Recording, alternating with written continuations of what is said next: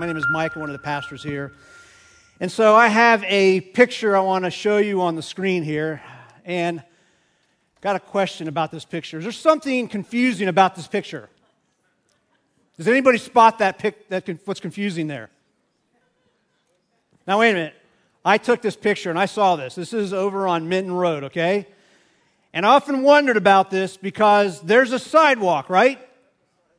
Does everybody see that the sidewalk ends? And then there's a sign that says end of sidewalk. Like, is that confusing? Like, if you were like walking along, would you like recognize that the sidewalk ended without that sign? And my thoughts are maybe like somebody was maybe jogging and they were just going along with their headset and they got it and they go, what, what, what happened here? You know, you know, and then, or here's the other one here. I thought about this. Maybe somebody was riding their bikes right on the sidewalk and they were texting. And like, oh, wait a minute. what happened here? What happened? It was confusing. And my only thought is maybe they had so much of that that they had to put a sign up to warn people that it's the end of the sidewalk. Totally confusing. So over there on Minton Road, you can go check it out if you like. But here's the thing is, is that our, someone said lawsuits. Here we go. Is there a lot of things in this world that are confusing right now? There is, as we look. Some people are confused about things. And I titled tonight, No Confusion When It Comes to Jesus. No confusion when it comes to Jesus. If you have your Bibles, turn to Colossians 1. We'll start in verse 15. And here's the thing is that when it comes to Jesus, there's no confusion, but sometimes there is confusion. And in the church of Colossae, as Pastor Dave shared last week, Paul wrote this, and he's in Rome. And he's in Rome for sharing his faith in Christ and he's waiting his trial for Caesar with Caesar. And by the way, that was a prophecy given to, uh, to Paul that he would face Caesar one day. That's what Jesus told him. He's going to face kings and he's going to tell about Jesus. So Paul knows exactly what's going on. So here, Paul is in prison, and Epaphras, who he met in uh, Ephesus, say that twice, okay? And Epaphras comes to the Lord. He is saved. All right? So he receives the gospel, he believes in Jesus Christ. He goes back to Colossae and he shares about Christ. See, Paul's never been to this church, as Pastor Dave shared last week. He's never been to this church. But Epaphras started the church there, shared the gospel, and then all of a sudden some things started to happen in Colossae. And we read a lot of times in different churches and different things to the past that false teachings creep into the church. And they had this solid foundation about who Jesus Christ is, and this false teaching started to creep in, and they started to get confusing messages. And started to get confusing. So, Paul, who understood this and got that from Ephesus, had to send this letter, and it also went to Laodicea as well, to give them a solid foundation back to the foundation who Christ is, and then also that they stand firm in their faith. And here's the thing is these set of verses that we're going to go through are so powerful. These are one of the most powerful verses in the entire New Testament. Very powerful. Matter of fact, also there's a lot of doctrine in this. Everybody say doctrine. Okay, we're going to talk a little about doctrine tonight. We're also going to talk about application. So here's the, uh, let's go to the, uh, verse 15. Let's go to that. It says, The Son is the image of the invisible God, the firstborn over all creation. And here's the first point that we know this is no confusion. Jesus is God. Right? I mean, they knew this, but Paul had to rewrite this back and say it again that who Jesus is. And sometimes there's some confusion on this first set of verses here. It says the image of the invisible God. Now, when you break down image in Greek, it's called icon. Icon is likeness. And the thing about it is, is that Jesus is more than just like God. He is God's likeness. He is the manifestation of God. He is, is God in flesh. It's kind of like this illustration. Just imagine, anybody know any twins here? Anybody know twins? Okay, a few people. So you know twins. Let's say, say you had a you had a set of twins, you knew them. let's just say, for all intents and purposes, that they were never born, but you knew the twins, like they existed, okay? So they existed, and these twins were perfectly identical. And they were perfect. All the same, everything identical. They worked at the same job, but they had different roles. See, we have God the Father, we have God the Son, we have God the Holy Spirit, one God, okay? All equal, but they all have different roles, okay? So God the Son definitely has a role, we're going to kind of share about that as well. Then it goes and it says that the firstborn over all, over all creation, as Paul continues to write that. And the word firstborn sometimes can be confusing to people. The Greek word is protokos and refers to the first among others, okay, as preeminent, a position of authority. It does not imply that Christ was created, okay? Now, some, some groups, Jehovah Witnesses, they believe that Jesus was created.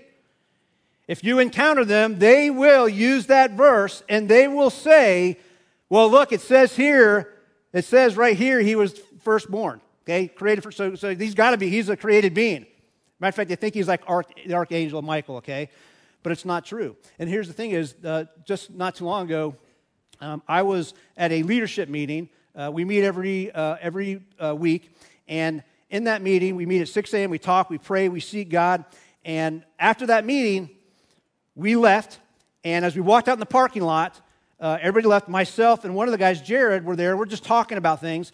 And all of a sudden, a van pulls up and parks like two parking spots away. And the gentleman gets out and he walks over, and I'm thinking, okay, he's either asking for directions or he's going to shoot us because he's looking intense. Like he's walking over, man. He's just going over. He's walking over. So he comes over, he starts to talk to us, and he starts to share about some religious things and he starts to share and ask us questions about our faith. Now, he didn't know that we've all been through the school of ministry, Bible college, and all these things, okay? And he didn't know that I prayed that day that I would be able to opportunity to open the door to share about Jesus Christ. And he starts to speak to us about things. And all of a sudden, we're recognizing who he's part of. And now we're going back and forth with Scripture. And we're going, talking about certain things. We're going to talk about some of the Scriptures tonight. And we're discussing Scripture. And it's all polite, it's all good and he's saying things and we're saying things. And all of a sudden, has any of you ever been where you, you, you're, you're out and about and you talk to somebody and all of a sudden God gives you a word? Like the Spirit of God gives you a word to say to somebody. So as I'm talking with him and Jared, we're talking with him, I feel like God has given me a word to tell him about him and his life. And so it comes out and I, I just share it. You know how God just, you just share it? And so I just share it out there, and he, he goes like this. He looks at me like this, these big old bright eyes. And he goes, and he goes, Oh, I got to go. And he starts walking away. Okay, so he starts walking off. And so Jared and I are talking, and I go, Well, I'm not done talking to him about Jesus, okay? So I start to follow him in the parking lot, and I'm following him. I say, Listen, Jesus loves you. God died for you. Jesus is God. Okay, I want to share some more with you and all this. And he gets in his door, and he slams the door, and he goes, You guys are crazy, and I'm getting out of here. And he pulls off crazy stuff. Are there some people confused? Okay? Some people are confused. And God will open the door for us to share about Him. And here's the thing as I read this article, this was last year, and this was out of Newsweek. 52% of Americans say Jesus isn't God, but was a great teacher. 52% of Americans. That would mean like if we were, you know, half of this group would say that Jesus is not God, but he was just this great teacher. Is there things confusing out there? No doubt. And it goes on and it says that nearly one third of evangelicals uh, in the survey agreed that Jesus isn't God, compared to 65% who said Jesus is uh, the first and greatest being created by God. And this debate was whether Jesus is God is differing with Christian interpretation of the Bible. This is what we believe. We believe that Jesus Christ is God. And that's what we teach. So if you're new, if you're online, or if you're here and you're new, you're not sure, Jesus Christ is God. Okay? And here's the thing is, is that when we're out and about talking to people, we have to be ready to talk to people. Okay, we have to be ready. 1 Peter 3, uh, 3.15 says, But in your hearts revere Christ as Lord, always prepared to give an answer to everyone who asks you to give a reason for the hope that you have, but do this with what? Gentleness and respect. And through the Old Testament, there are statements that are about Jesus. Okay, in the Old Testament, in the New Testament, there's uh, Jesus talks about who he is. There's others that talk about who Jesus is and that he's God. And we always have to be prepared, prepared for an answer that our hope is in Christ. So I have some statements that I'm going to share for you. These are verses out of the Bible. And the first one is going to be out of the Old Testament. This is Zechariah. Now, this was written approximately 500 years before Jesus Christ was born. And Zechariah, who's a prophet, okay, this is what he says. This is God speaking to him. This is God speaking. It says, And I will pour out, uh, pour out on the house of David and on the inhabitants of Jerusalem the spirit of grace and supplication. Then they will look upon me, whom they pierced. Here's this prophecy about Jesus. And this is Jesus talking, and the prophet Zechariah is sharing this, okay, to the Israelites, talking about uh, the, the Messiah will be pierced. By the way, during this time, there was no piercings going on.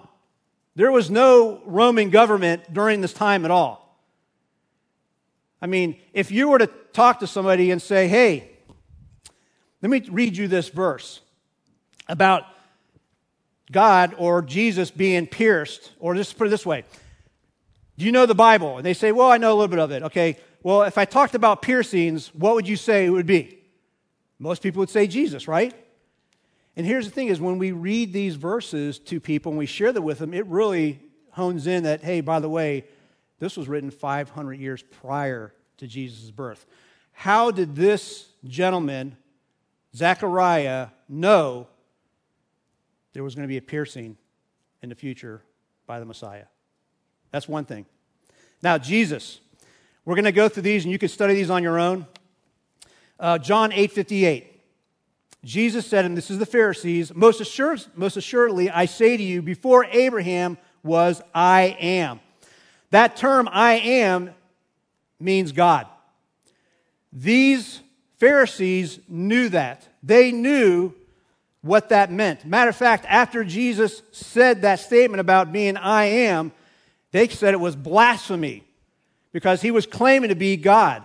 It was so bad that they wanted to get stones and they wanted to throw them at him because he was claiming to be God. John 10 30, another verse that Jesus said to the Pharisees, The Father and I are one. We are one, he says, okay? And the Pharisees, they went crazy about that as well. The same thing. It was like blasphemy. How can you say that you and the Father are one? And here's the thing is that Jesus, one of his own disciples, Philip, was a little confused. And in John 14, 9, Jesus said to him, Have I been with you so long and yet you have not known me, Philip? He who has seen me has seen the Father. So, how can you say, Show us the Father? Because you see the Father through me, because we are one. After Jesus was resurrected, everybody knows Thomas, right? What's his first name? I thought it was Thomas. No, okay. Doubting Thomas. John 20, 27 through 28. And then he said to Thomas, Reach your finger here and look at my hands and reach your finger, okay, into your hands, right, and put them into my side. And he says to him, Do not be unbelieving, but believing. And listen to what Thomas said. He answered him and said, My Lord and my God. Now, would Thomas say that just flippantly? See, he's saying, You're my Lord. You are God and Jesus is God. I think about Paul, even Paul who wrote Colossi, Colossians, excuse me, he wrote Colossians. I think about Paul. Paul, he's on the road to Damascus before he was a believer in Christ, and he is on the road to go capture Christians and have them killed. Like he did not believe in Jesus. And matter of fact, he hated Christians so bad, all right, so bad that he would have them put to death. He was like a modern day uh, terrorist. And here's this man, Paul, who prior to coming to Christ, he's not the disciple, he's not the Messiah at all. And then he has an experience with Jesus, right? And Jesus comes and says, Who are you, you know, who are you persecuting? And he has this experience and he accepts Jesus Christ as God. And he writes then about Jesus being God. And yet, people say that Jesus is not God. See, the Bible says that he is God, assuredly. All right, let's go to verse 16. For in him are all things that were created, things in heaven and on earth, visible and invisible, whether the thrones or powers or rulers or authorities, all things have been created through him and for him. So Jesus created all things, okay, he created, including us. And here's the thing is that Jesus created us. What were we created for? Think about that. Yeah, good works, all these good things. Okay. Well, listen. Listen to what the prophet Isaiah, it's on the screen. Look what he says here. Prophet Isaiah 43 7. He says that everyone who is called by my name, who's called by name, Jesus' name, raise your hand. Good. And whom I've created for my glory, whom I have formed, even whom I've made. So, no confusion. Jesus was created, wasn't created. Jesus is the creator, and he was created, excuse me, we were created for his glory and to glorify him. I mean, think about a moment. Okay, you and I were created for God's glory and to bring him glory, to honor him, to praise him, to glorify him, to praise him for his abundant grace. Anybody thankful for grace in here? To thank him for his abundance in life, thank him for the riches of his unending love. God is righteous and just and having power by his name. And he is worthy, as we sang. He is worthy. And the question is, how do we glorify God? And there's no confusion. If you have your notes, write it down. It says, We glorify God when we walk, talk, and act like Jesus did. We walk, talk, and act like Jesus did. A few years ago, we used to have bracelets here. Remember, you used to wear those bracelets? We used to wear. Um, live dangerously, right? That was one of them. Um, one of them was about prayer, right? Yes, no, and what? Wait, you guys remember that, right? Uh, VIO, the value impact of one. That was one of them. Anybody remember this certain bracelet? There's going to be a picture of it on the screen. Anybody remember that bracelet? Okay, what does that stand for? What? That was really good. What would Jesus do? That's exactly what it stood for. What would Jesus do? So there's a that's really good. What would Jesus do? But we've got a new bracelet that's going to come out. We don't, but I'm just saying, okay? DWJD. What does that stand for? Do what Jesus did. You guys, you guys knew that. That's really good. That's a, listen. What would Jesus do is great, but do what Jesus did, I think, is better, right? Do what he did.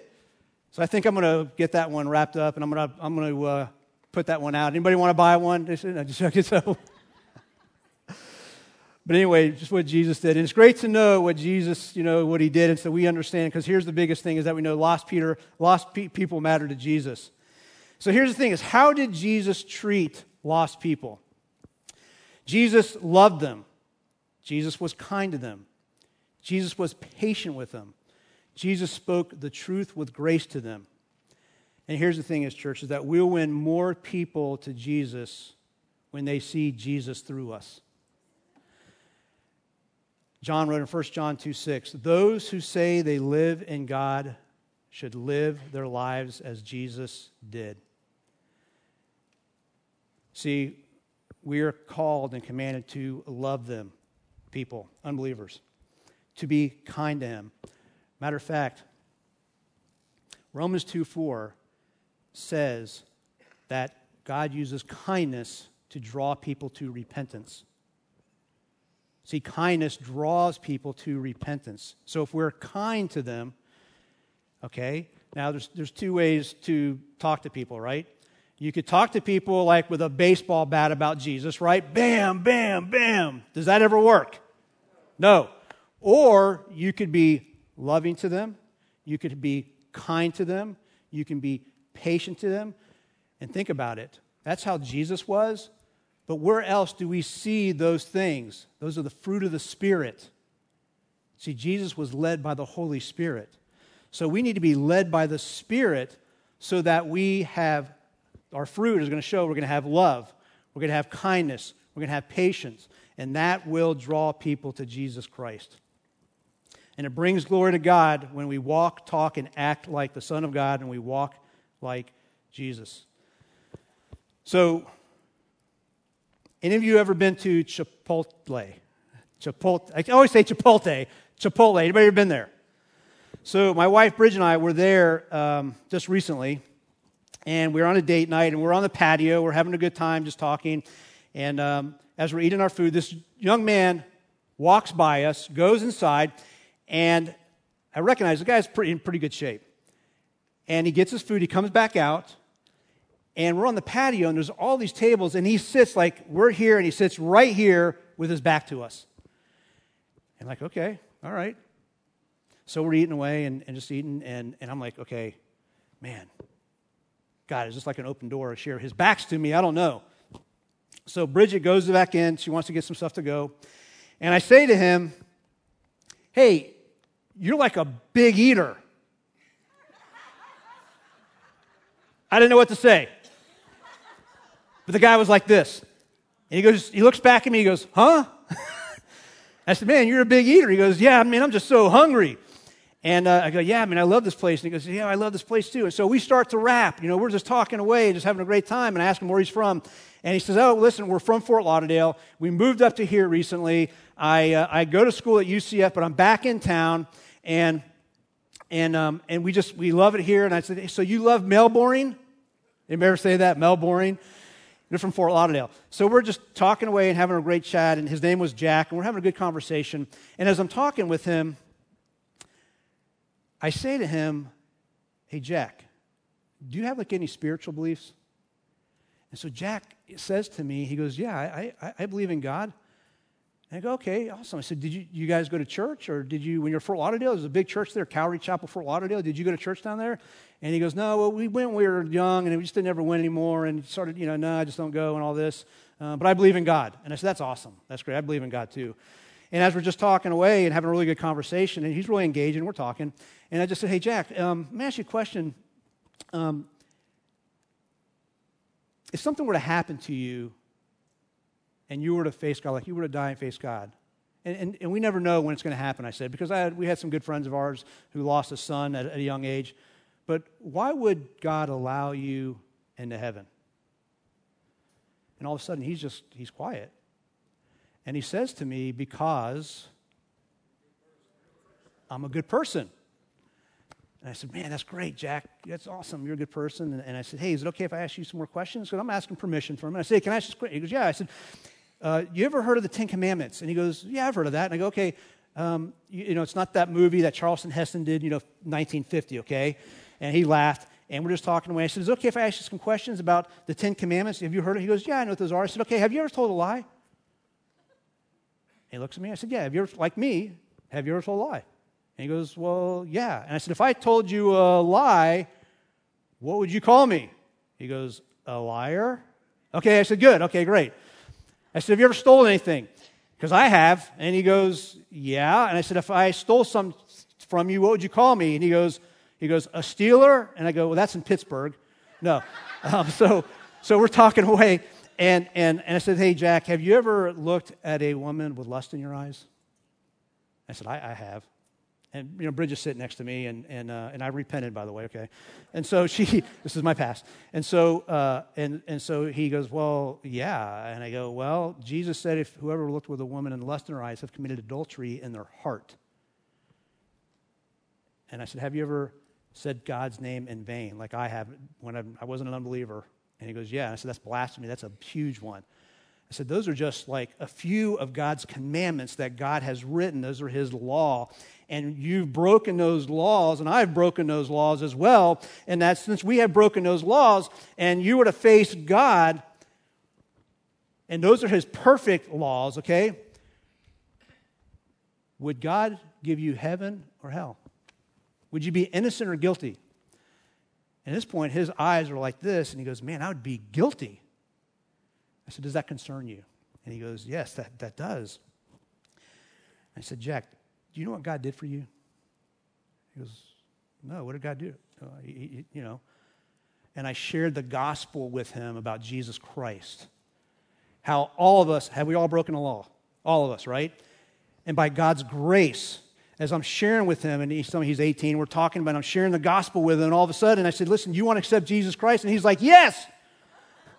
I mean, so we, praise God. So we're sitting there talking, and I'm just sharing with him, and he's, he accepted Christ with my wife and I, right there in Chipotle. Okay? And here's the thing is, was he conf- a little confused beforehand? But was there clarity afterwards, knowing who God is, that Jesus is God and He came to save him and rescue him because He loved him? Man, we exchanged information. It's been great. And listen, it's just great to be able to do that and be able to share out about Christ. And listen, we don't have to go with a baseball. We can go with loving kindness and with patience and share the gospel. Church, I'm telling you, it is out there everywhere. I'm going to tell you 52% of the people that you encounter out there are confused that Jesus is God. 52%. Remember that when you're in the grocery store. 52%. And let's be encouraged to share. Listen, do we, are we thankful for the good news of Jesus Christ? Is there a lot of bad news out there? Let's share good news. Because Jack left with some good news from Chipotle, okay? He also left with some really good burrito, okay? but here's the thing is, is that I, I was really, really convicted that day. I'm going to be honest with you.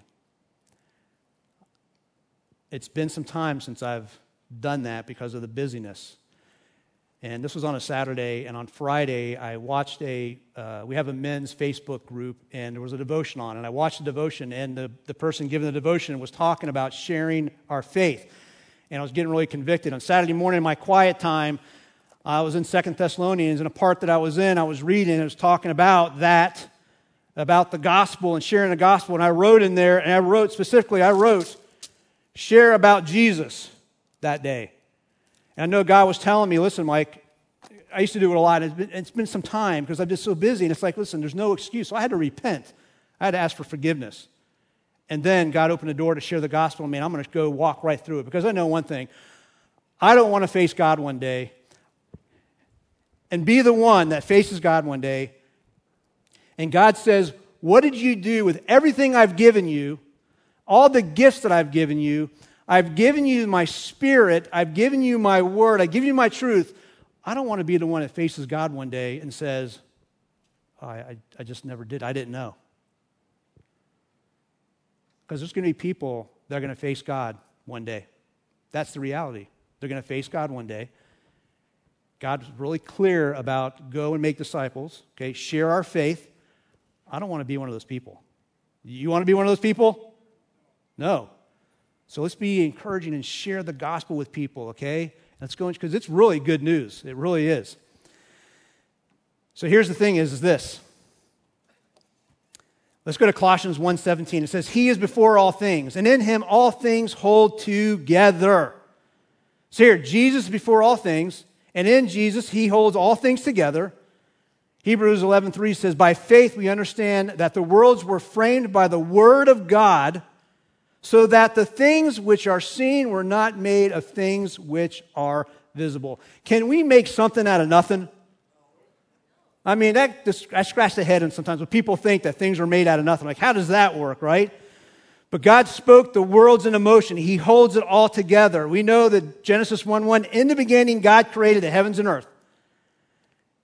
And here's the thing is I know everybody believes in a miracle. They don't. There's some people they don't. They say they don't, but they do. I've talked to people and I say, You believe in miracles? No, I don't. I say, Well, explain how it all started. The Big Bang, right? How did it start? I don't know. Is that a miracle? I guess it is. Well, you believe in miracles. So Jesus created the heavens and earth. He created the universe, our solar system. So I got a picture of this solar system, part of it. Here's our solar system. And think about this. Here are these planets. They're all lined up, right? Everybody see Earth over there? Everybody sees the Earth is, which one is it? The third, right? right? Mercury, Venus, Earth, right? So there it is. And it's rotating around the sun. Here it is, rotating around the sun, all right? And by the power of God and His Word, He spoke that into motion. I mean, is that powerful or what? I mean, think of the sun, how powerful that sun is, and Jesus spoke that into motion. See, God's word is powerful. And now there's rotation going around there, and it's been doing that for thousands of years. And there's life on one of those planets. And life has been on the, that planet for thousands of years.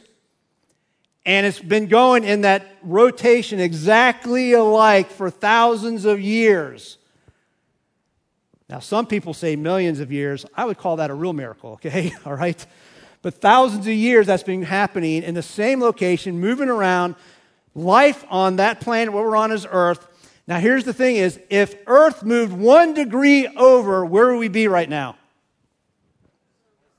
Well, we wouldn't be here right now.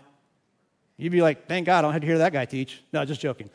But here's the thing is, if it's one degree over, there is no life because we see the other planets that there's no life on. One degree over. Here's the thing is, is that God spoke that by his word, and he holds that together. That is powerful. That's how powerful our God is. He's an orderly God, and he keeps it all together.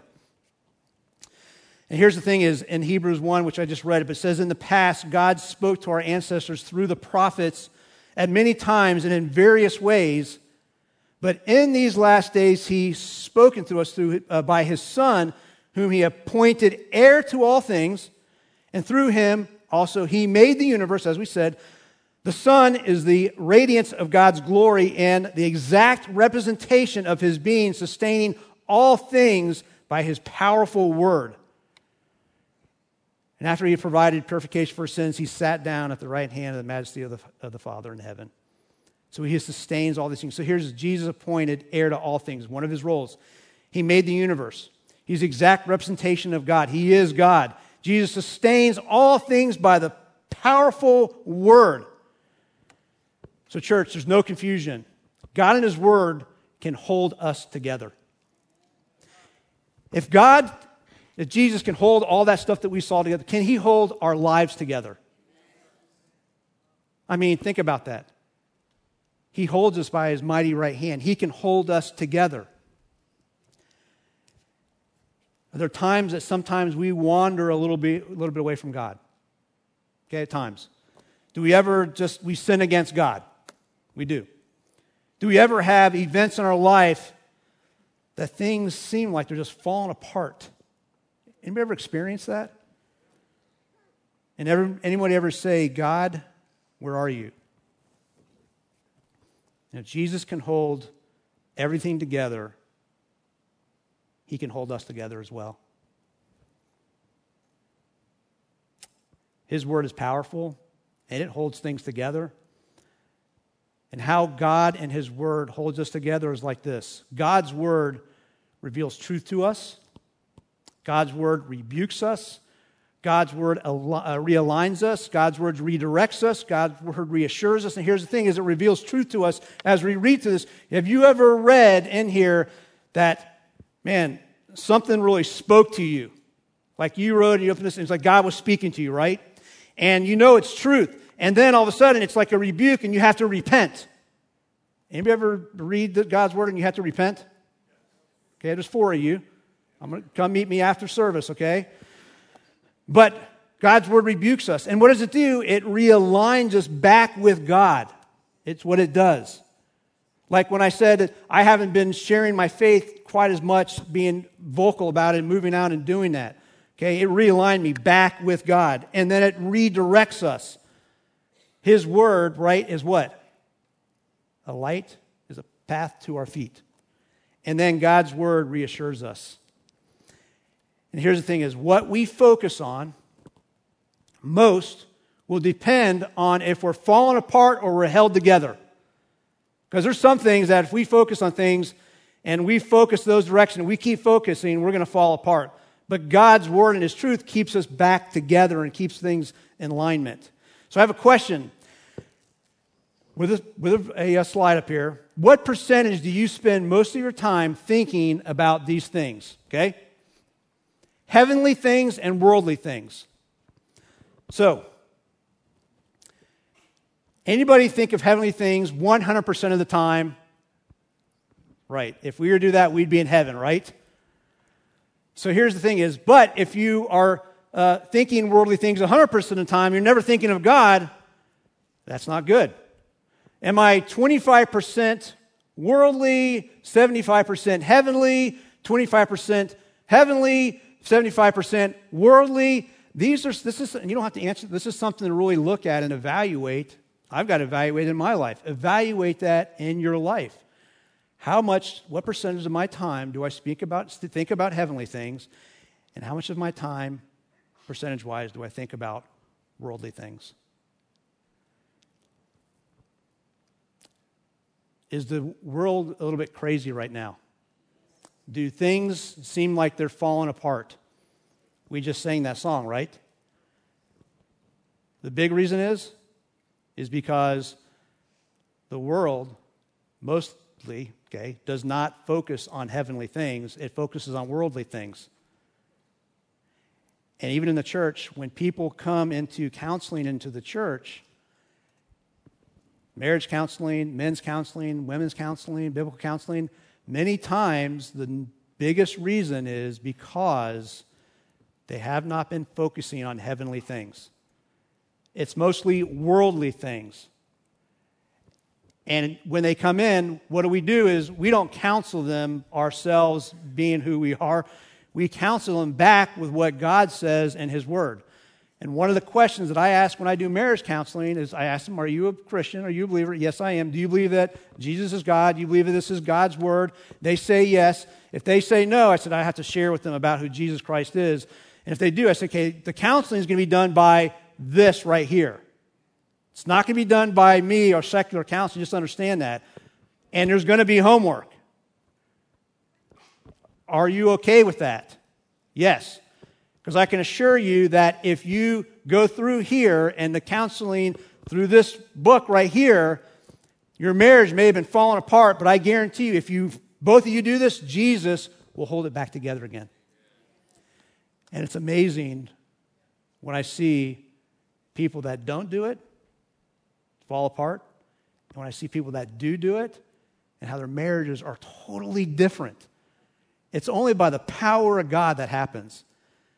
And it's so awesome. I've known couples that I've sat with, gone through the Word, six, seven, eight sessions and things in the Word, and the things were just being a divorce. They were falling apart, everything. And because of God and His Word and His Spirit, they are serving the Lord. Their marriages are, are, are awesome, and they're just so thankful that God put them back together. That's the power of God's Word. Amen? That's the power of His Word. And the thing about it is, as we think about God and think about heavenly things, God thinks about you and I. So there's no confusion. God thinks about you a lot. Listen to what David said in Psalm 139, 17 to 18. He says, How precious also are your thoughts to me, O God. How great is the sum of them. If I should count them, they would be more in number than the sand. I mean, it's like this like if I had a thing of sand in my hand and I asked you to count that sand, it would be literally impossible, wouldn't it? Count the specks of sand. That's how much God thinks about you. I mean, I would say God thinks about us 100%, right? That's how much He thinks about you. I mean, to me, that's amazing that God thinks about you and I that much. And the question comes into how much do I think about God? Do I spend that much of time? He's thinking about me like the, the, the, sand. I mean, the grains of sand, that's incredible. So God wants us in this relationship for us to be thinking about Him and thinking about us and which He does. And nothing better is that when we are thinking about Him and He's thinking about us. And so I have this, you may have seen this, but how do you do your day? Here's some advice right here. This is how we do our day. Start with Jesus, stay with Jesus and end with Jesus. That's how we do our day. Start early in the morning, get up, spend time with Him. We start with Jesus. We go through the day. We stay with Jesus through the day. We think about Him. He's on our minds. We have things we have to do, absolutely. But we stop, take moments, and spend time with Him in His Word and praying to Him, and we stay in Him. And then we get home, and then we, at the end of the day, and then we end with Jesus as well. And the thing is, is man, we do it again the next day. And it's, it's great. And here's the warning if you start your day with Jesus and you stay with Jesus in the day, and you end your day with Jesus and you do that continually, there's a warning with that, okay? Here's the warning you're going to have an overabundance of joy in your life. By the way, you're going to have an overabundance of hope in your life. Oh, wait a minute, you're going to have an overabundance of peace in your life if you do that every single day. Because there is hope, there is joy, and there's peace in Jesus Christ, and you can't find in any other place except Him. Everybody agree with that? All right. Let's go to verse 18. Ooh, we got to wrap this up. Let's go. And he is the head of the body, the church. He is the beginning of the firstborn from among the dead, so that in everything he might have supremacy. For God was pleased to have all his fullness dwell in him, and through him to reconcile to himself all things, whether things on earth, uh, things on heaven, by making peace through his blood shed on the cross. So Jesus is the head of the church. He's the head of Calvary Chapel. He's reconciled us back with God. And here's the thing is that we'll talk about reconciliation in a little bit in verse 22. But here's the next thing we have to remember is that no, no confusion. Jesus is the head of the church, and he wants his church to move forward in unity with one another. And I think about what uh, Jesus said in his prayer, he says, I do not pray for these alone, the people that were there, the disciples, but also for those who will believe in my, me through their word, that they are all together as one, as you are in one. Father, you uh, are in me and I in you, that they also may be one in us, that the world may believe that you sent me. So there's this unity, okay, that we see there between God and the Father and us and God. And there's this unity. He wants us to move all together. And so here's the thing is, is that there's 59 one another verses in the Bible, 59 of them. He, God wants us to be together. And we have problems. God gave us direction on how to do things. And there's no confusion. Jesus gives us direction on what we're to do when we have issues with one another. Do we ever have issues with one another? Well, we do. I tell you what. And God gives us the answers. Matthew 18, 15, it says, If your brother or sister sins, go and point out their fault just between the two of you. If they listen to you, you have won them over. If they will not listen to you, bring one or two along with you, okay, and discuss the matter, okay, established, and talk about it. If they refuse, it says, tell the church. And we've had that where people come to the church. There's issues and talks, and we talk about it. But if they refuse to listen, it says that the church is to treat them like a tax collector. The church doesn't want to do that. But we want to spend time talking about it, and communicating, okay? And the purpose is for restoration. And there's no confusion is that Jesus want, is really into restoration, reconciliation, and relationships.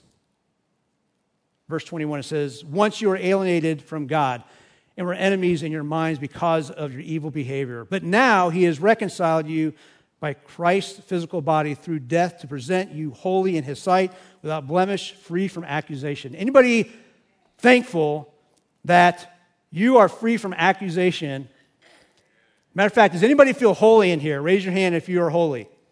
You're a bunch of holy rollers in here, okay? But we are holy because of what Jesus Christ did. And it's so amazing because, and there's confusion about that. And here's the no confusion that when you put your hope and faith in Jesus, God views you as holy. You're set apart without blame. But who tries to blame us? Satan. He is the accuser. But Jesus says there is no condemnation for those who are in Christ Jesus. No condemnation. All right. Verse 23 says, If you continue in your faith, established and firm, and do not move from the hope held in the gospel, this is the gospel that you heard and that have proclaimed in every creature under heaven, and of which I, Paul, have become a servant. Now I rejoice in what I am suffering for you, and I fill up my flesh uh, what is lacking in regard of Christ's afflictions for the sake of his body, which is the church. So Paul went through this suffering, okay, for sharing Christ. Many people rejected it. And he says, rejoice. And if we were in prison, we wouldn't say that. We'd be like, what? And how can he be rejoicing? But here's the thing is he's not rejoicing in suffering, he's rejoicing in the fact, the fact that people have come to know who Jesus Christ is. See, he's rejoicing for that. And he was a man on mission with a purpose, and it's amazing all the things that God did through him, and he kept on mission. Verse 25, it says, I have become its servant by the commission God gave me to present to you the word of God in its fullness the mystery that has been kept hidden for ages and generations, but is now disclosed to the Lord's people. To them, God has chosen to make them among, uh, known among the Gentiles in glorious riches of the mystery, which is Christ in you, the hope of glory. Anybody glad to be chosen? Anybody ever seen the show The Chosen? That's a great show. Verse 28 says, He is the one who proclaims, admonishing and teaching everything, everyone with wisdom so that we may present everyone fully mature in Christ. To this end, I strenuously contend with all energy, Christ who powerfully works in me. So there's no confusion. I can do all things in Christ who strengthens me. We can do all things, Philippians 4, 3, 4 13. And when God puts us to do something, He will empower us to do the things that He wants us to do. And the last verse I'll share with you says, 1 Corinthians 15 57, but thanks be to God who gives us victory through our Lord Jesus Christ. Anybody thankful to have victory? We have victory in Christ. Matter of fact, everybody just lift their hands up real quick and go like this. I know Ken's here. When you see each other, do this to each other. What does that stand for? Peace. For tonight, it stands for victory. Because we have victory in Jesus Christ. Matter of fact, on a count of three, let's say we have victory. One, two, three. Have victory. Amen. Amen. So, God, we just thank you so much. Lord, we do have victory because of what you did at the cross, God. We are so thankful for you. And God, as we just share with your word with about who you are as being God, and many people out there not understanding it, knowing that the statistics say 52% of people in America don't know that Jesus Christ is God. God, I just pray if there's anybody here tonight or listening online, if they have not accepted you as Jesus Christ, that tonight is the night for salvation. If you haven't, just say this Lord Jesus, forgive me of my sins. God, I repent and I turn my life to you. I believe in your death, burial, and resurrection. Put your Holy Spirit inside of me so I can live this life following you. And God, thank you for rescuing me. In Jesus' name I pray. Amen. Amen.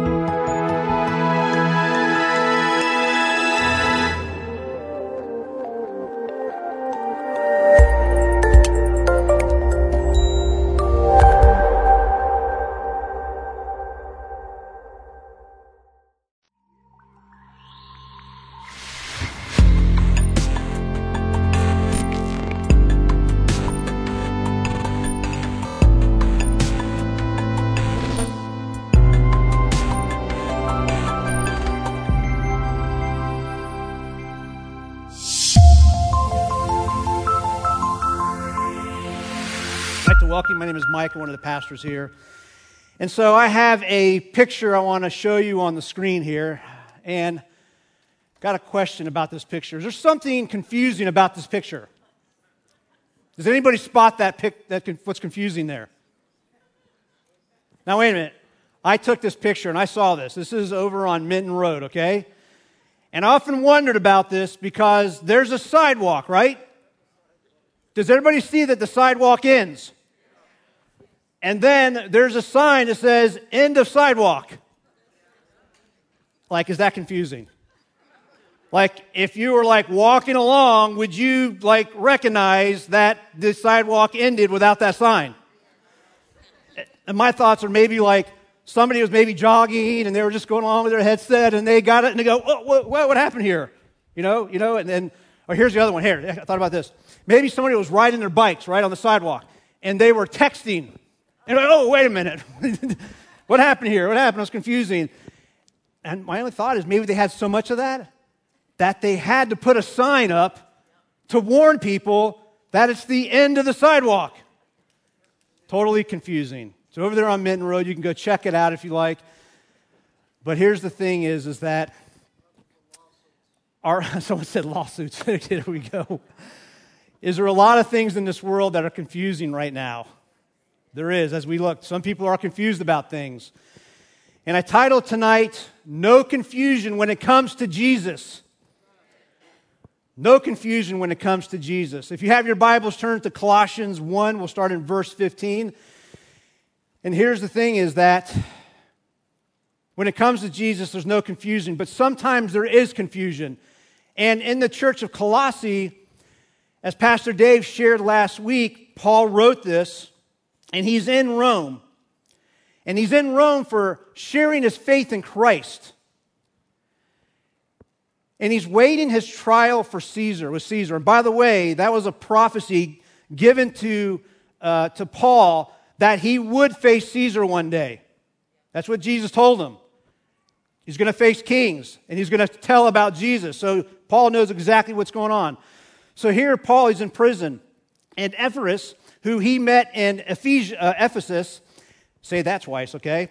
And Epaphras comes to the Lord. He is saved, all right? So he receives the gospel, he believes in Jesus Christ. He goes back to Colossae and he shares about Christ. See, Paul's never been to this church, as Pastor Dave shared last week. He's never been to this church. But Epaphras started the church there, shared the gospel, and then all of a sudden, some things started to happen in Colossae. And we read a lot of times in different churches and different things to the past that false teachings creep into the church. And they had this solid foundation about who Jesus Christ is, and this false teaching started to creep in, and they started to get confusing messages. And started to get confusing. So, Paul, who understood this and got that from Epaphras had to send this letter, and it also went to Laodicea as well, to give them a solid foundation back to the foundation who Christ is, and then also that they stand firm in their faith. And here's the thing is these set of verses that we're going to go through are so powerful. These are one of the most powerful verses in the entire New Testament. Very powerful. Matter of fact, also there's a lot of doctrine in this. Everybody say doctrine. Okay, we're going to talk a little about doctrine tonight. We're also going to talk about application. So here's the, uh, let's go to the, uh, verse 15. Let's go to that. It says, The Son is the image of the invisible God, the firstborn over all creation. And here's the first point that we know this is no confusion. Jesus is God, right? I mean, they knew this, but Paul had to rewrite this back and say it again that who Jesus is. And sometimes there's some confusion on this first set of verses here. It says the image of the invisible God. Now, when you break down image in Greek, it's called icon. Icon is likeness. And the thing about it is, is that Jesus is more than just like God, He is God's likeness. He is the manifestation of God. He is, was God in flesh. It's kind of like this illustration. Just imagine anybody know any twins here? Anybody know twins? Okay, a few people. So you know twins. Let's just say you had a you had a set of twins that you knew them. Let's just say, for all intents and purposes, that they were never born, but you knew the twins, like they existed. Okay, so they existed, and these twins were perfectly identical, and they were perfect, all the same, everything identical. They worked at the same job, but they had different roles. See, we have God the Father, we have God the Son, we have God the Holy Spirit, one God, okay? All equal, but they all have different roles, okay? So God the Son definitely has a role, and we're going to kind of share about that as well. Then it goes and it says that the firstborn over all, over all creation, as Paul continues to write that, and the word firstborn sometimes can be confusing to people. The Greek word is protokos and refers to the first among others, okay, as preeminent, a position of authority. It does not imply that Christ was created, okay? Now, some some groups, Jehovah Witnesses, they believe that Jesus was created. If you encounter them, they will use that verse and they will say, well, look, it says here, it says right here, he was firstborn. Okay, created for, so, so he's got to be, he's a created being. Matter of fact, they think he's like arch, the archangel Michael, okay? But it's not true. And here's the thing is, uh, just not too long ago, um, I was at a leadership meeting. Uh, we meet every, uh, every uh, week. And in that meeting, we meet at 6 a.m., we talk, we pray, we seek God. And after that meeting, we left. And as we walked out in the parking lot, uh, everybody left. Myself and one of the guys, Jared, were there. We're just talking about things. And all of a sudden, a van pulls up and parks like two parking spots away. And the gentleman gets out and he walks over, and I'm thinking, okay, he's either asking for directions or he's going to shoot us because he's looking intense. Like he's walking over, man. He's just going over. He's walking over. So he comes over, he starts to talk to us, and he starts to share about some religious things. And he starts to share and ask us questions about our faith. Now, he didn't know that we've all been through the school of ministry, Bible college, and all these things, okay? And he didn't know that I prayed that day that I would be able to opportunity to open the door to share about Jesus Christ. And he starts to speak to us about things. And all of a sudden, we're recognizing who he's part of. And now we're going back and forth with Scripture. And we're going, talking about certain things. We're going to talk about some of the Scriptures tonight. And we're discussing Scripture. And it's all polite, it's all good. And he's saying things, and we're saying things. And all of a sudden, has any of you ever been where you, you, you're, you're out and about you talk to somebody and all of a sudden God gives you a word? Like the Spirit of God gives you a word to say to somebody. So as I'm talking with him and Jared, we're talking with him, I feel like God has given me a word to tell him about him and his life. And so it comes out and I, I just share it. You know how God just, you just share it? And so I just share it out there and he, he goes like this. He looks at me like this these big old bright eyes. And he goes, and he goes, Oh, I got to go. And he starts walking away. Okay, so he starts walking off. And so Jared and I are talking, and I go, Well, I'm not done talking to him about Jesus, okay? So I start to follow him in the parking lot, and I'm following him. I say, Listen, Jesus loves you. God died for you. Jesus is God. Okay, I want to share some more with you and all this. And he gets in his door, and he slams the door, and he goes, You guys are crazy, and I'm getting out of here. And he pulls off. Crazy stuff. Are there some people confused? Okay? Some people are confused. And God will open the door for us to share about Him. And here's the thing as I read this article, this was last year, and this was out of Newsweek. 52% of Americans say Jesus isn't God, but was a great teacher. 52% of Americans. That would mean, like, if we were, you know, half of this group would say that Jesus is not God, but he was just this great teacher. Is there things confusing out there? No doubt. And it goes on and it says that nearly one third of evangelicals uh, in the survey agreed that Jesus isn't God, compared to 65% who said Jesus is uh, the first and greatest being created by God. And this debate was whether Jesus is God is differing with Christian interpretation of the Bible. This is what we believe. We believe that Jesus Christ is God. And that's what we teach. So if you're new, if you're online, or if you're here and you're new, you're not sure, Jesus Christ is God. Okay? And here's the thing is, is that when we're out and about talking to people, we have to be ready to talk to people. Okay, we have to be ready. 1 Peter 3, uh, 3.15 says, But in your hearts revere Christ as Lord, always prepared to give an answer to everyone who asks you to give a reason for the hope that you have, but do this with what? Gentleness and respect. And through the Old Testament, there are statements that are about Jesus. Okay, in the Old Testament, in the New Testament, there's uh, Jesus talks about who he is. There's others that talk about who Jesus is and that he's God. And we always have to be prepared, prepared for an answer that our hope is in Christ. So I have some statements that I'm going to share for you. These are verses out of the Bible. And the first one is going to be out of the Old Testament. This is Zechariah. Now, this was written approximately 500 years before Jesus Christ was born. And Zechariah, who's a prophet, okay, this is what he says. This is God speaking to him. This is God speaking. It says, And I will pour out, uh, pour out on the house of David and on the inhabitants of Jerusalem the spirit of grace and supplication. Then they will look upon me, whom they pierced. Here's this prophecy about Jesus. And this is Jesus talking, and the prophet Zechariah is sharing this, okay, to the Israelites, talking about uh, the, the Messiah will be pierced. By the way, during this time, there was no piercings going on. There was no Roman government during this time at all. I mean, if you were to talk to somebody and say, hey, let me read you this verse about God or Jesus being pierced, or just put it this way Do you know the Bible? And they say, well, I know a little bit of it. Okay, well, if I talked about piercings, what would you say it would be? Most people would say Jesus, right? And here's the thing is when we read these verses to people and we share them with them, it really hones in that, hey, by the way, this was written 500 years prior to Jesus' birth. How did this gentleman, Zechariah, know there was going to be a piercing in the future by the Messiah?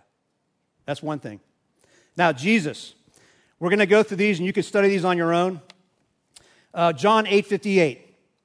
Jesus said, and this is the Pharisees, most, most assuredly, I say to you, before Abraham was, I am. That term, I am, means God. These Pharisees knew that. They knew what that meant. Matter of fact, after Jesus said that statement about being I am, they said it was blasphemy because he was claiming to be God. It was so bad that they wanted to get stones and they wanted to throw them at him because he was claiming to be God. John 10 30, another verse that Jesus said to the Pharisees, The Father and I are one. We are one, he says, okay? And the Pharisees, they went crazy about that as well. The same thing. It was like blasphemy. How can you say that you and the Father are one? And here's the thing is that Jesus, one of his own disciples, Philip, was a little confused. And in John 14, 9, Jesus said to him, Have I been with you so long, and yet you have not known me, Philip? He who has seen me has seen the Father. So how can you say, Show us the Father? Because you see the Father through me, because we are one. After Jesus was resurrected, Everybody knows Thomas, right? What's his first name? I thought it was Thomas. No, okay. Doubting Thomas. John 20, 27 through 28. And then he said to Thomas, Reach your finger here and look at my hands, and reach your finger, okay, into your hands, right? And put them into my side. And he says to him, Do not be unbelieving, but believing. And listen to what Thomas said. He answered him and said, My Lord and my God. Now, would Thomas say that just flippantly? See, he's saying, You're my Lord. You are God. And Jesus is God. I think about Paul, even Paul who wrote Colossi, Colossians, excuse me, he wrote Colossians. I think about Paul. Paul, he's on the road to Damascus before he was a believer in Christ, and he is on the road to go capture Christians and have them killed. Like he did not believe in Jesus. And matter of fact, he hated Christians so bad, all right, so bad that he would have them put to death. He was like a modern day uh, terrorist. And here's this man, Paul, who prior to coming to Christ, he's not the disciple, he's not the Messiah at all. And then he has an experience with Jesus, right? And Jesus comes and says, Who are you, you know, who are you persecuting? And he has this experience and he accepts Jesus Christ as God. And he writes then about Jesus being God. And yet, people say that Jesus is not God. See, the Bible says that he is God, assuredly. All right, let's go to verse 16.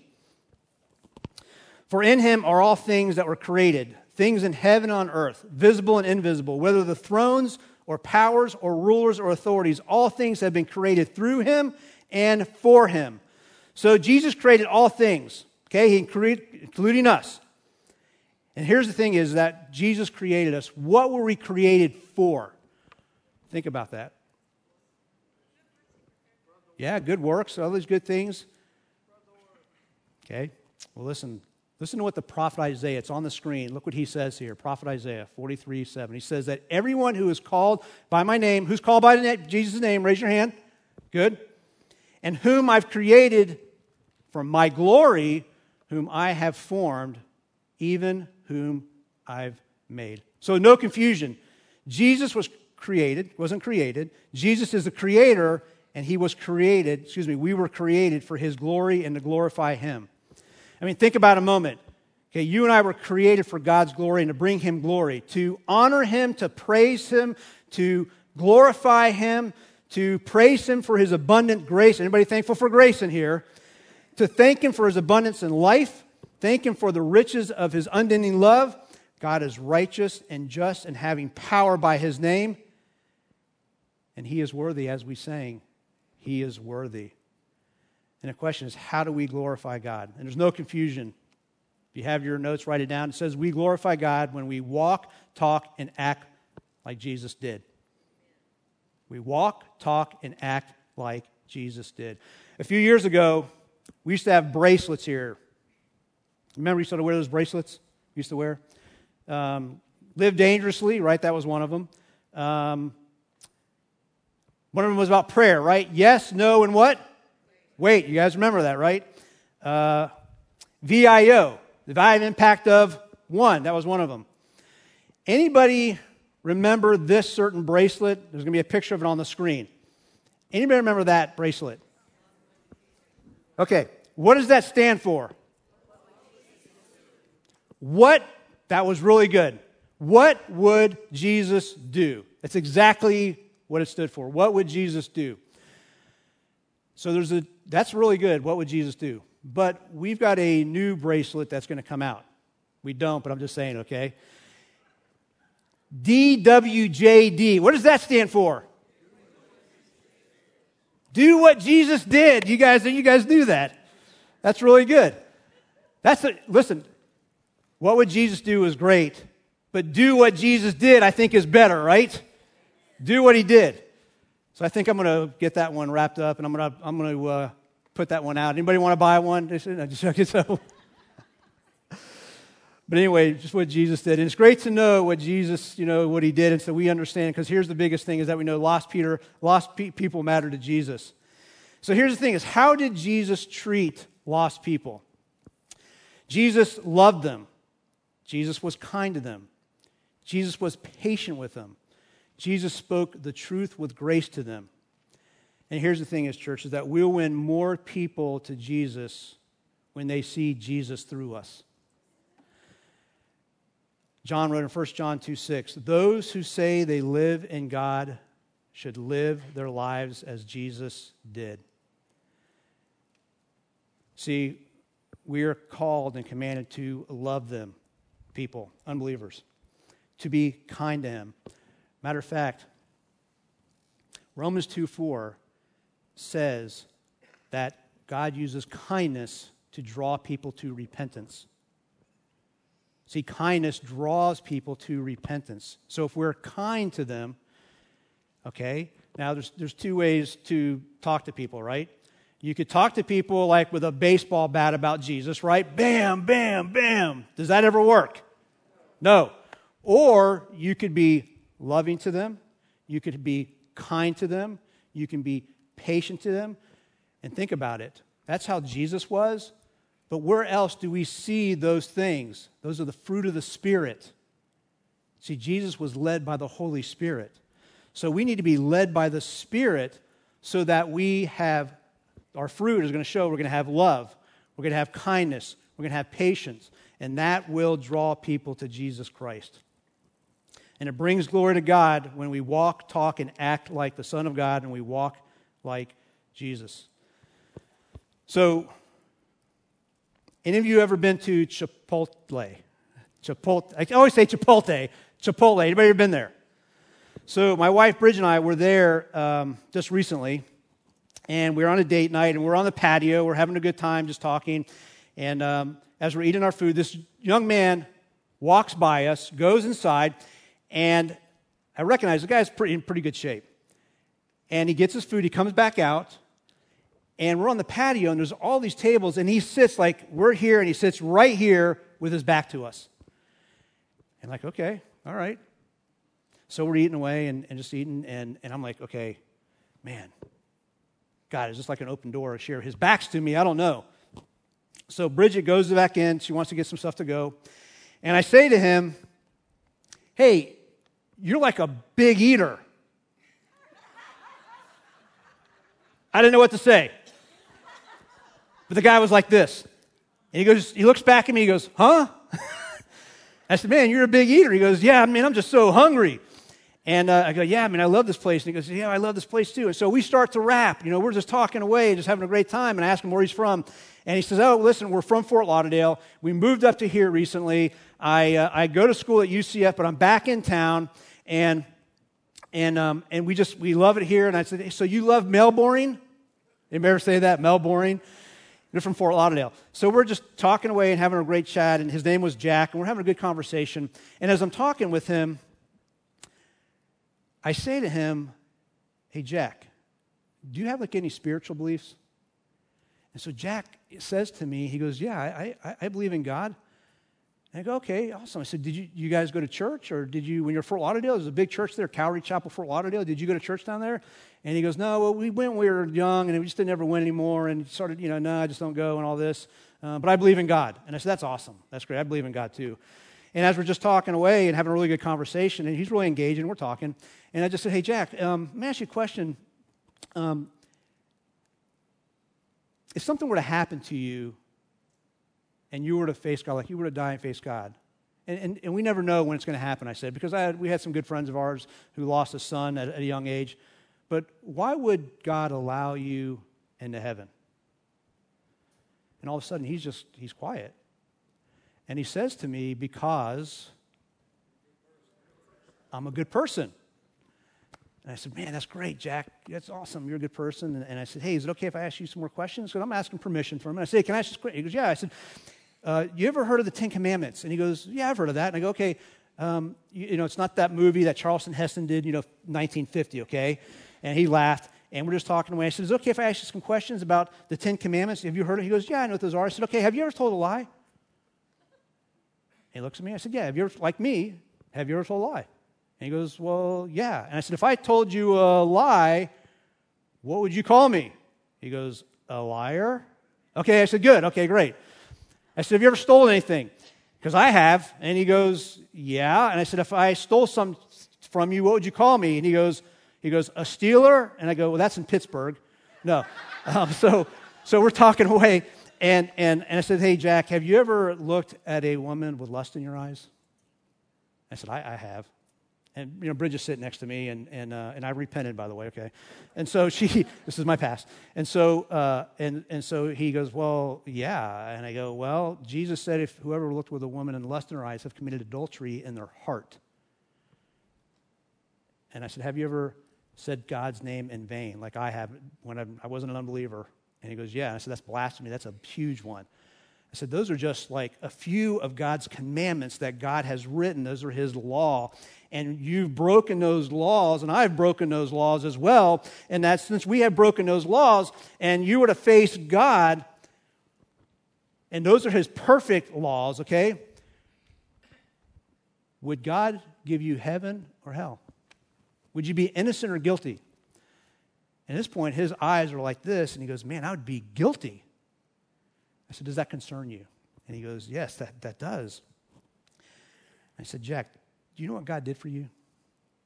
He goes, No, what did God do? Uh, he, he, you know. And I shared the gospel with him about Jesus Christ. How all of us, have we all broken the law?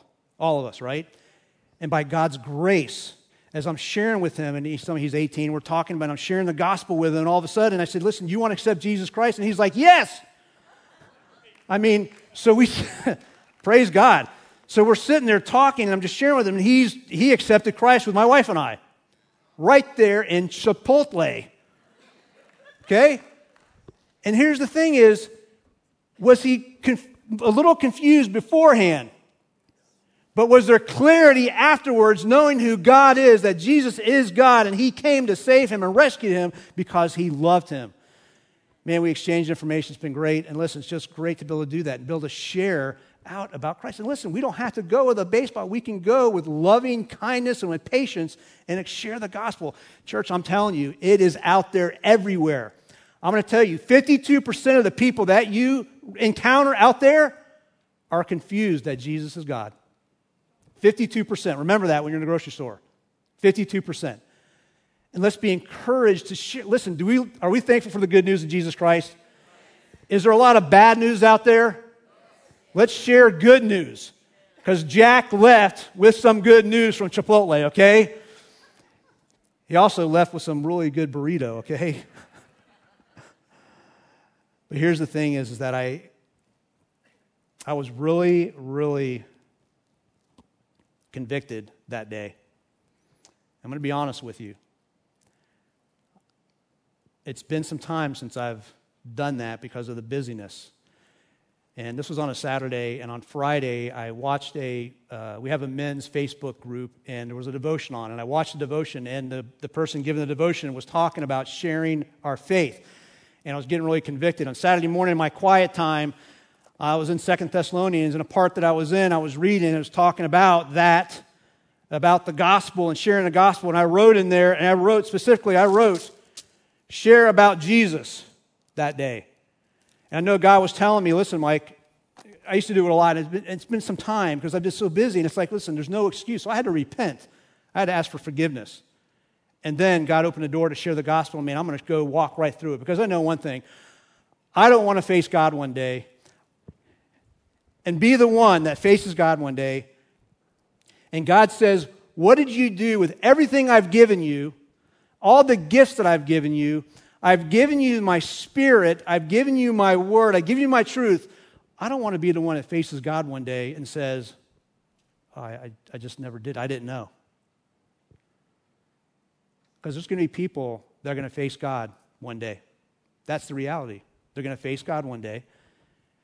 God's really clear about go and make disciples, okay, share our faith. I don't want to be one of those people. You want to be one of those people? No.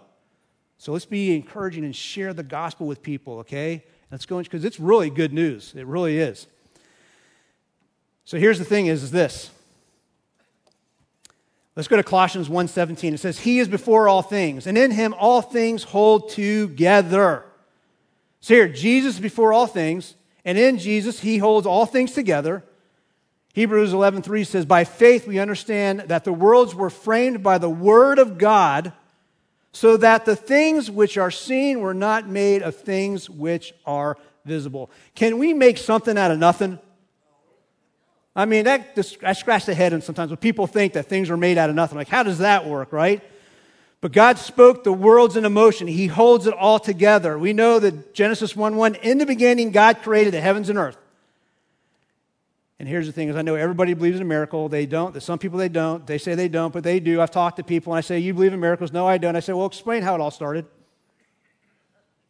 The Big Bang, right? How did it start? I don't know. Is that a miracle? I guess it is. Well, you believe in miracles. So Jesus created the heavens and earth. He created the universe our solar system. So I got a picture of the solar system, part of it. Here's our solar system. And think about this. Here are these planets. They're all lined up, right? Everybody see Earth over there? Everybody sees the Earth is which one is it? The third, right?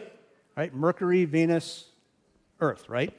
So there it is. And it's rotating around the sun. Here it is, rotating around the sun, all right?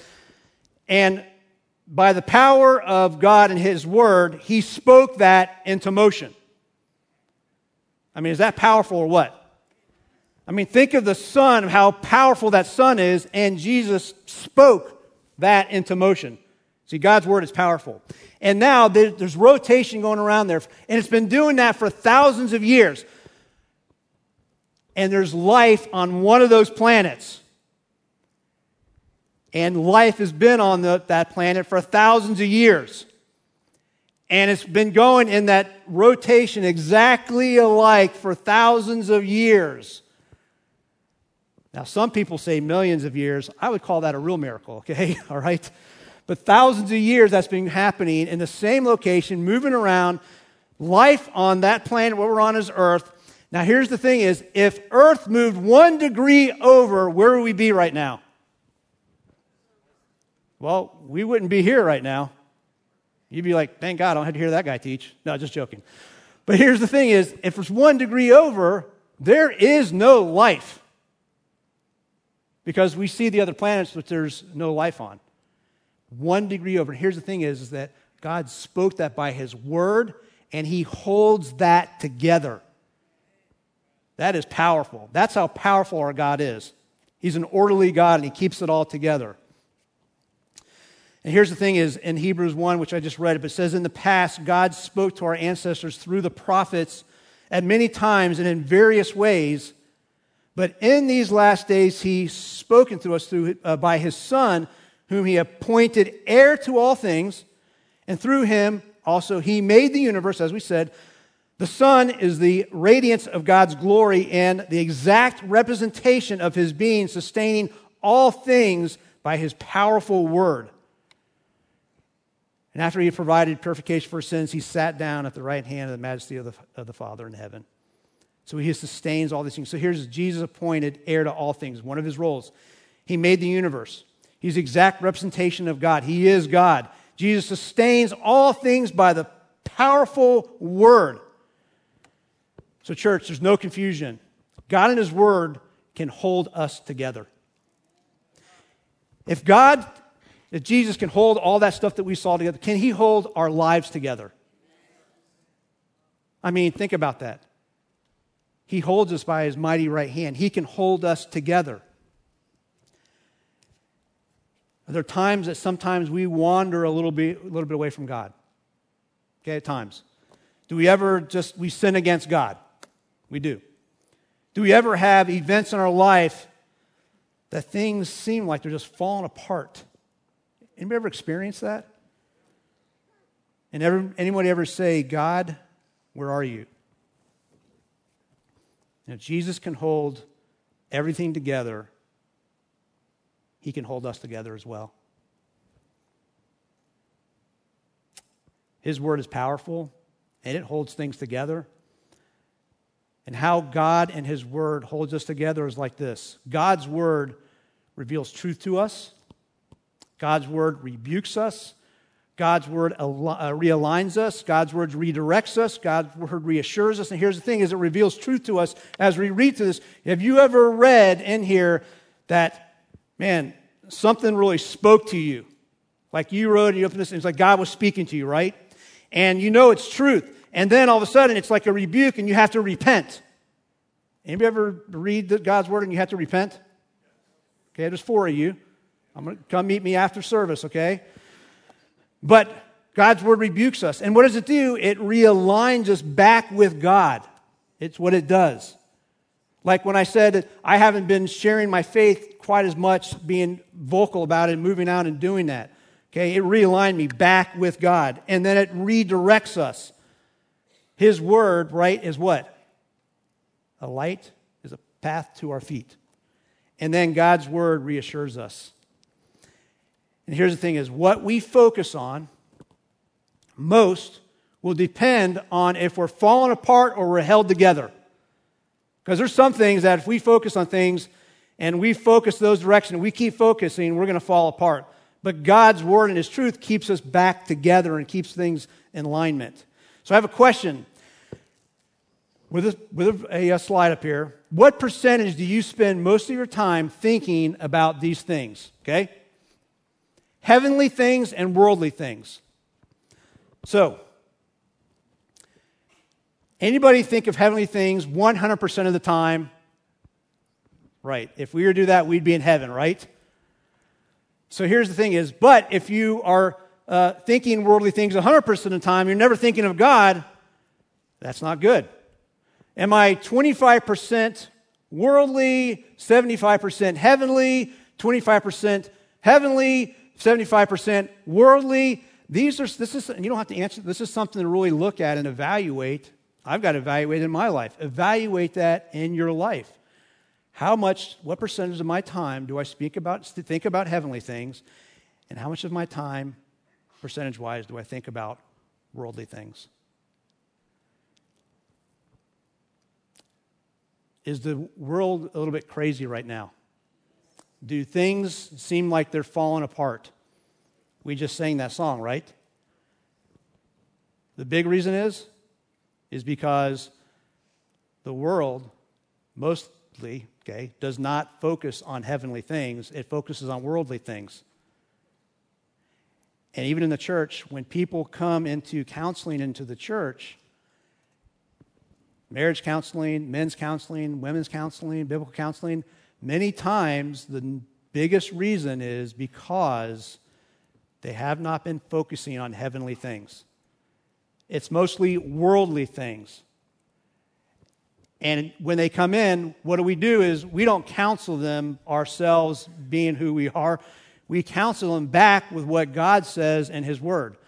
And one of the questions that I ask when I do marriage counseling is I ask them, Are you a Christian? Are you a believer? Yes, I am. Do you believe that Jesus is God? Do you believe that this is God's Word? They say yes. If they say no, I said, I have to share with them about who Jesus Christ is. And if they do, I said, Okay, the counseling is going to be done by this right here. It's not going to be done by me or secular counseling. just understand that. And there's going to be homework. Are you okay with that? Yes.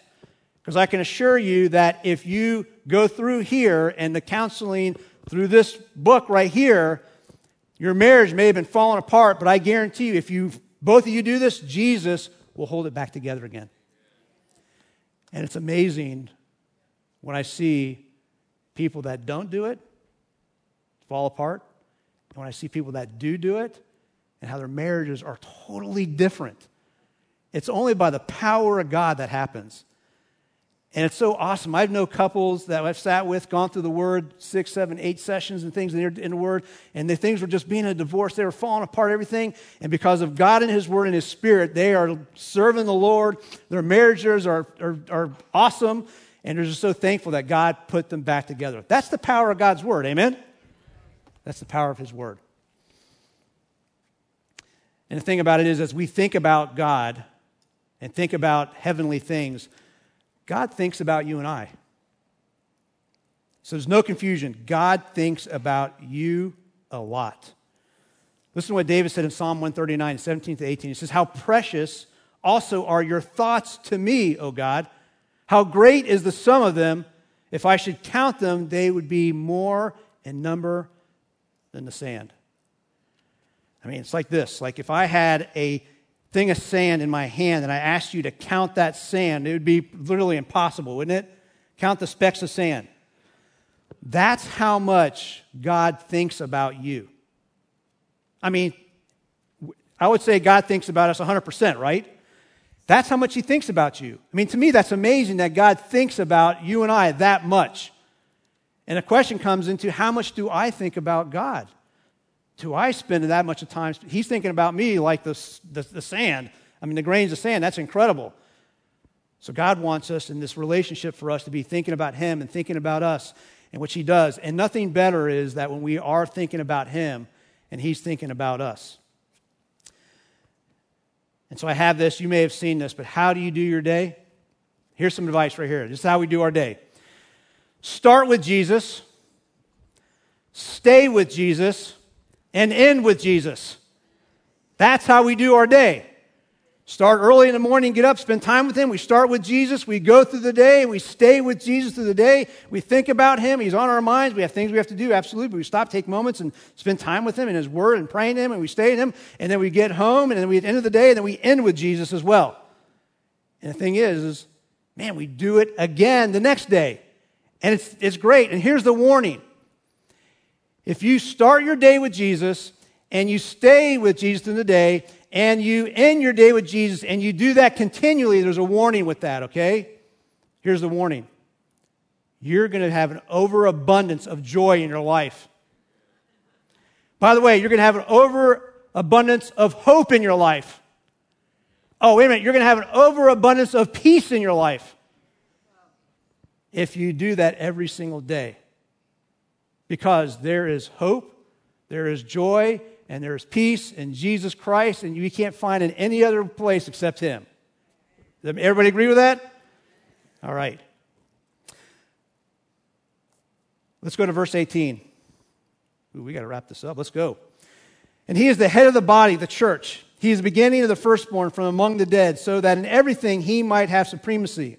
For God was pleased to have all his fullness dwell in him, and through him to reconcile to himself all things, whether things on earth, uh, things on heaven, by making peace through his blood shed on the cross.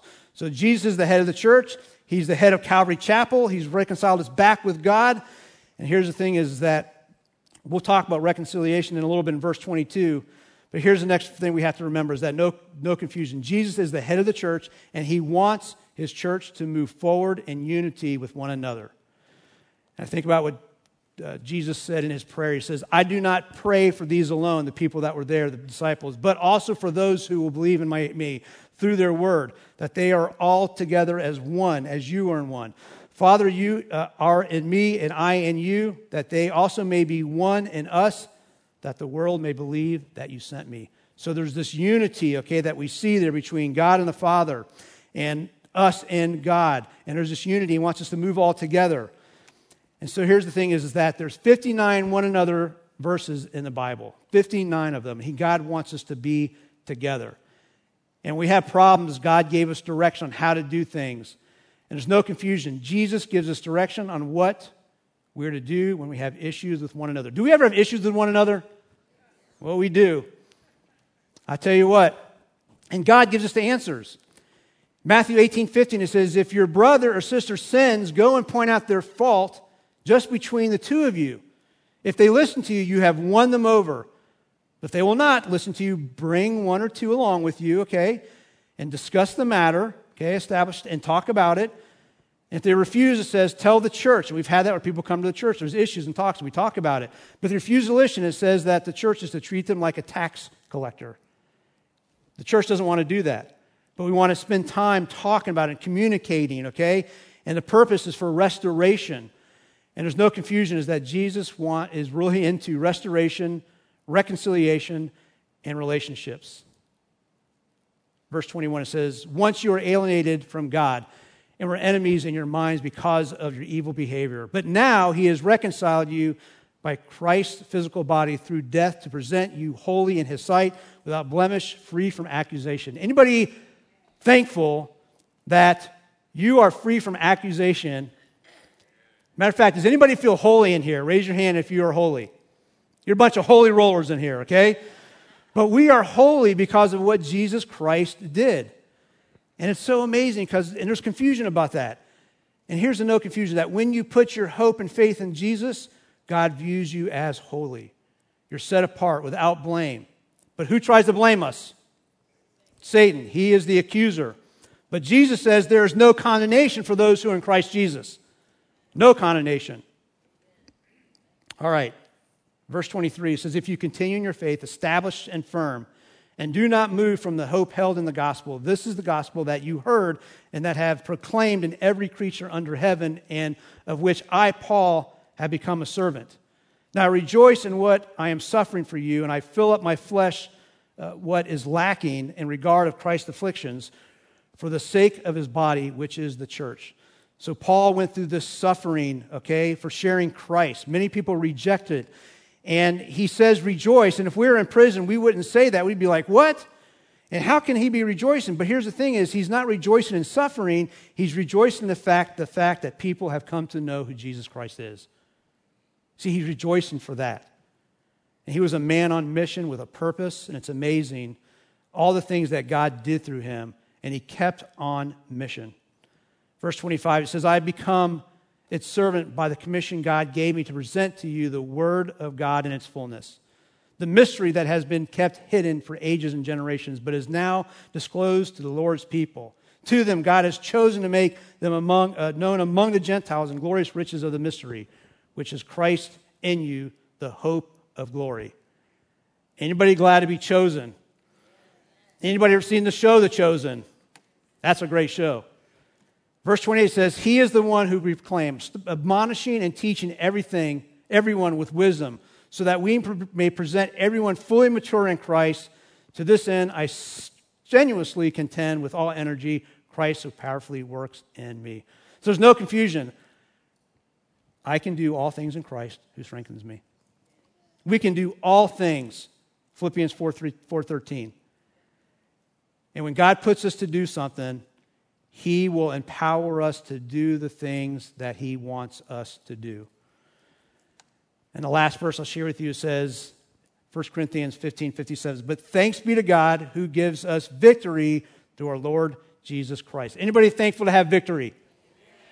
We have victory in Christ. Matter of fact, everybody just lift their hands up real quick and go like this. I know Ken's here. When you see each other, do this to each other. What does that stand for? Peace. For tonight, it stands for victory. Because we have victory in Jesus Christ. Matter of fact, on a count of three, let's say we have victory. One, two, three. Have victory. Amen. Amen. So, God, we just thank you so much. Lord, we do have victory because of what you did at the cross, God. We are so thankful for you. And God, as we just share with your word with about who you are as being God, and many people out there not understanding it, and knowing that, the statistics say 52% of people in America don't know that Jesus Christ is God. God, I just pray if there's anybody here tonight or listening online, if they have not accepted you as Jesus Christ, that tonight is the night for salvation. If you haven't, just say this Lord Jesus, forgive me of my sins. God, I repent and I turn my life to you. I believe in your death, burial, and resurrection. Put your Holy Spirit inside of me so I can live this life following you. And God, thank you for rescuing me. In Jesus' name I pray. Amen. Amen.